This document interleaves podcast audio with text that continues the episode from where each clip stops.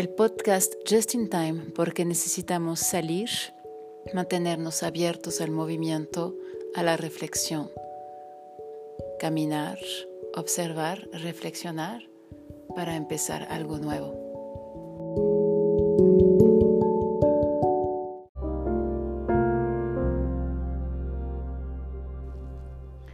En ce qui concerne les réflexions sur le genre, sur l'identité, il me semble important de toujours poser quatre principes que j'ai pu, euh, euh, disons, enregistrer au fil de la réflexion, au fil des lectures, au fil de nombreuses années.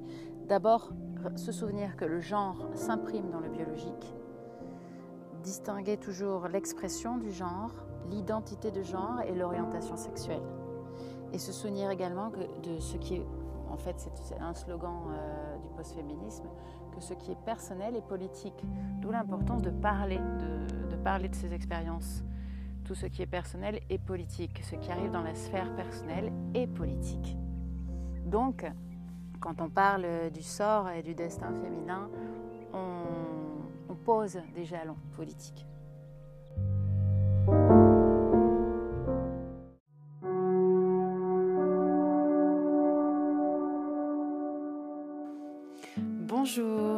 Bonsoir, merci pour tous vos commentaires.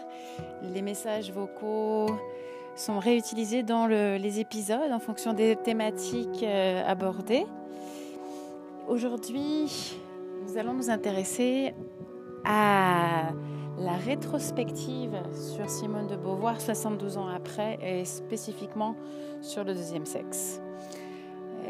Pourquoi? Parce que depuis le début de cette pandémie et de ce nouveau mode de vie, mode d'emploi, mode dans pandémie, il y a euh, de, nombreux commentaires qui surgissent par rapport à la tâche, euh, par rapport au fardeau des tâches ménagères.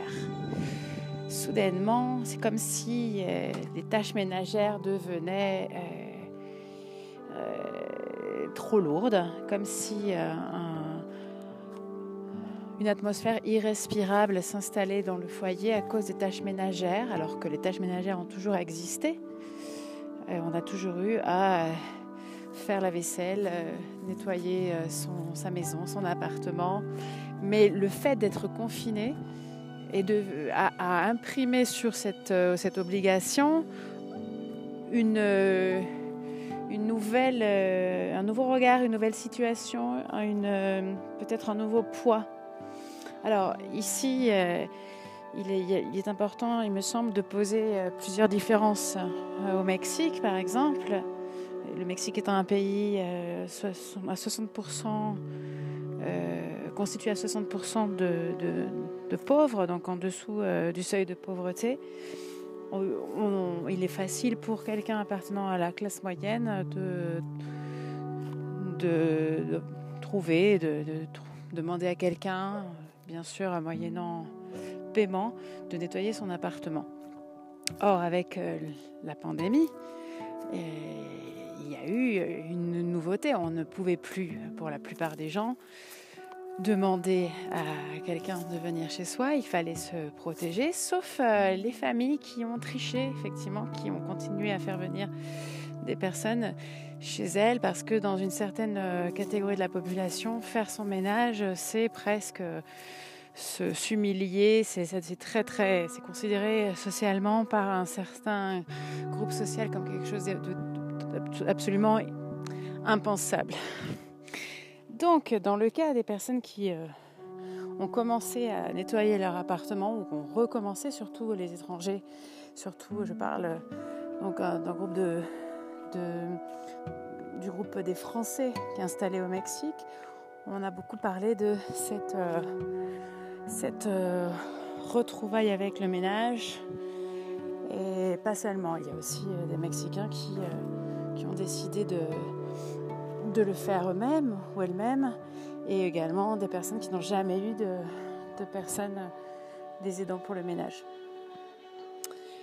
Donc par rapport aux tâches ménagères, et aussi en recevant des témoignages d'autres parties du monde, ce poids, ce poids soudain est arrivé. Donc je suis allée regarder euh, un peu ce que disait Simone de Beauvoir en 1949 par rapport aux tâches ménagères. Et cela m'a mené à, observer avec un peu plus de recul euh, une phrase qu'on entend souvent dans les couples qui, euh, qui est peut-être euh, alors de la voix de l'homme est-ce que je peux t'aider? Est-ce que je peux t'aider? Ce est-ce que je peux t'aider au regard de ce que le féminisme nous a appris, aussi bien aux hommes qu'aux femmes, est inadmissible. Et pourtant, on l'entend encore, puisque les tâches ménagères sont des tâches partagées par les personnes qui vivent dans un foyer.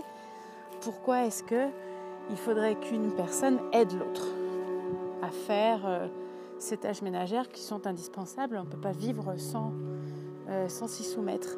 Donc, euh, ce je peux t'aider, on l'entend encore souvent. Même dans les, foyers où on revendique le féminisme et son application. Pourquoi? Pourquoi est-ce que je peux t'aider? Apparaît-il encore? Donc c'est cette réflexion-là qui m'a qui amené à relire le deuxième sexe. Et elle explique effectivement que euh, pourquoi, en fait, quelles sont les raisons historiques qui ont placé la femme dans une position de confinement dans le cadre euh, du foyer. Donc la femme était déjà confinée, la femme euh, dans, le développement historique a été confinée au foyer. Et là, on est en train de parler d'un confinement dans le confinement. Ce serait la notion que je retirerais sur, laquelle on, pourrait tisser une réflexion. La femme a été confinée dans le foyer et dans cette situation, la voici doublement confinée finalement.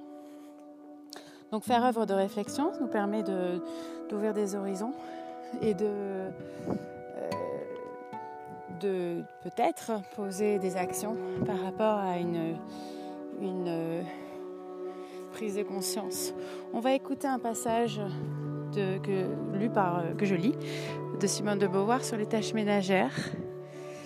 Et j'aimerais donc euh, peut-être qu'on puisse échanger plus tard sur ces questions-là. Comment est-ce que vous avez vécu les tâches ménagères? Pourquoi est-ce que soudainement la cuisine est devenue euh, insupportable? Alors que la cuisine, euh, au départ, euh, c'est un acte sacré dans la mesure où on, est en train de préparer des aliments qui sont bons pour notre santé. Et pourquoi est-ce que toutes ces, toutes ces tâches ménagères sont devenues difficiles à vivre? Et d'ailleurs, euh, j'entends souvent euh, des personnes qui me disent que le, podcast les aide à, les podcasts en général, hein, pas forcément celui-là, les aide à, s'occuper de ces tâches ménagères. Effectivement, quand on se sent accompagné par, euh, par un texte ou par une réflexion, on se sent moins seul.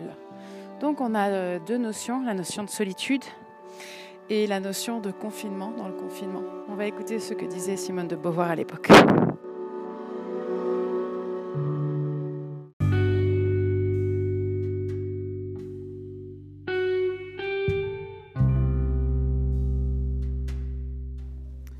Il en va tout autrement pour l'ouvrière, l'employé, la secrétaire, la vendeuse qui travaillent au dehors il leur est beaucoup plus difficile de concilier leur métier avec le soin du ménage. Courses, préparation des repas, nettoyage, entretien des vêtements demandent au moins 3 heures et demie de travail quotidien et 6 heures le dimanche.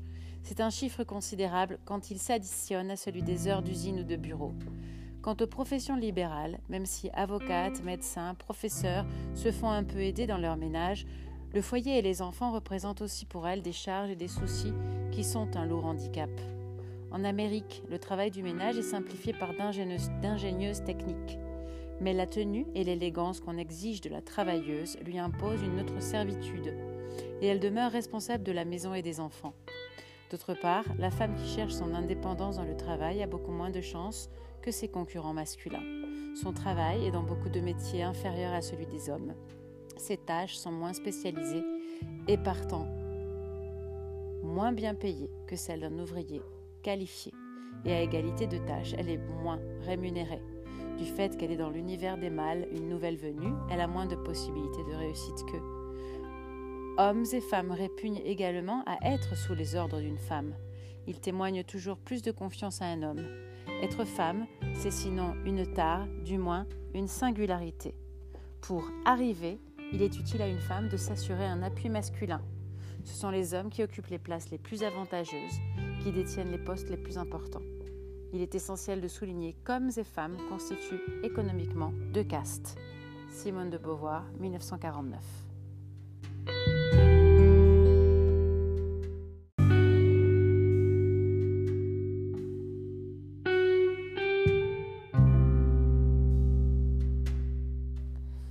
Les soins des enfants, comme l'entretien du foyer, sont encore supportés presque exclusivement par la femme.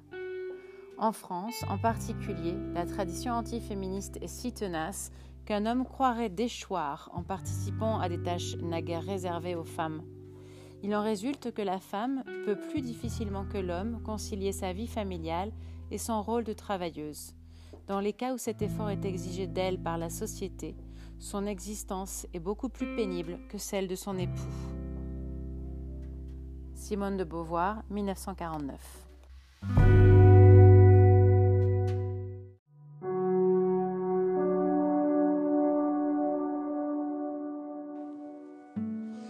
Dans le prochain passage, Simone de Beauvoir explique clairement comment l'assujettissement des femmes est un produit du passage du servage à la propriété privée. Sous le servage, l'égalité homme-femme était assez bien établie. Dans ses recherches historiques, elle euh, le justifie. Et lorsque la propriété privée est engagée, lorsque le processus euh, du capitalisme est engagé, cette euh, égalité disparaît peu à peu.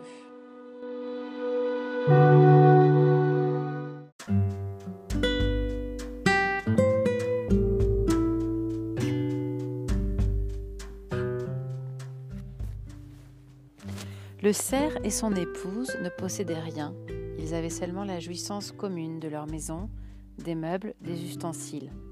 L'homme n'avait aucune raison de chercher à se rendre maître de la femme qui ne détenait aucun bien.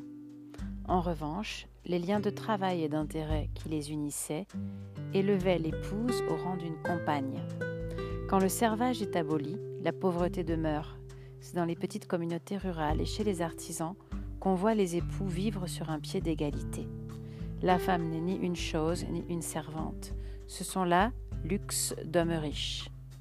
Le pauvre éprouve la réciprocité du lien qui l'attache à sa moitié. Dans le travail libre, la femme conquiert une autonomie concrète parce qu'elle retrouve un rôle économique et social. Farces et fabliaux du Moyen Âge reflètent une société d'artisans, de petits marchands, de paysans, où le mari n'a sur sa femme d'autre privilège que de pouvoir la battre. Mais elle oppose la ruse à la force et les époux se retrouvent à égalité, tandis que la femme riche paie de sa soumission son oisiveté.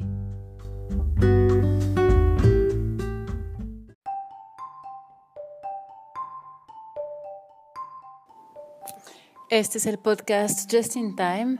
Para que podamos intercambiar, tenemos la página de Facebook, podemos eh, también intercambiar con el correo electrónico y también en la app eh, de Just in Time, de Viñasa Yoga Just in Time en Wix.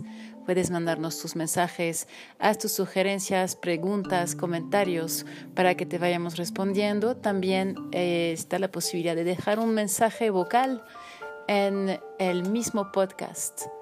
Te podemos mandar el link para que nos dejes un mensaje vocal. Nos vemos pronto.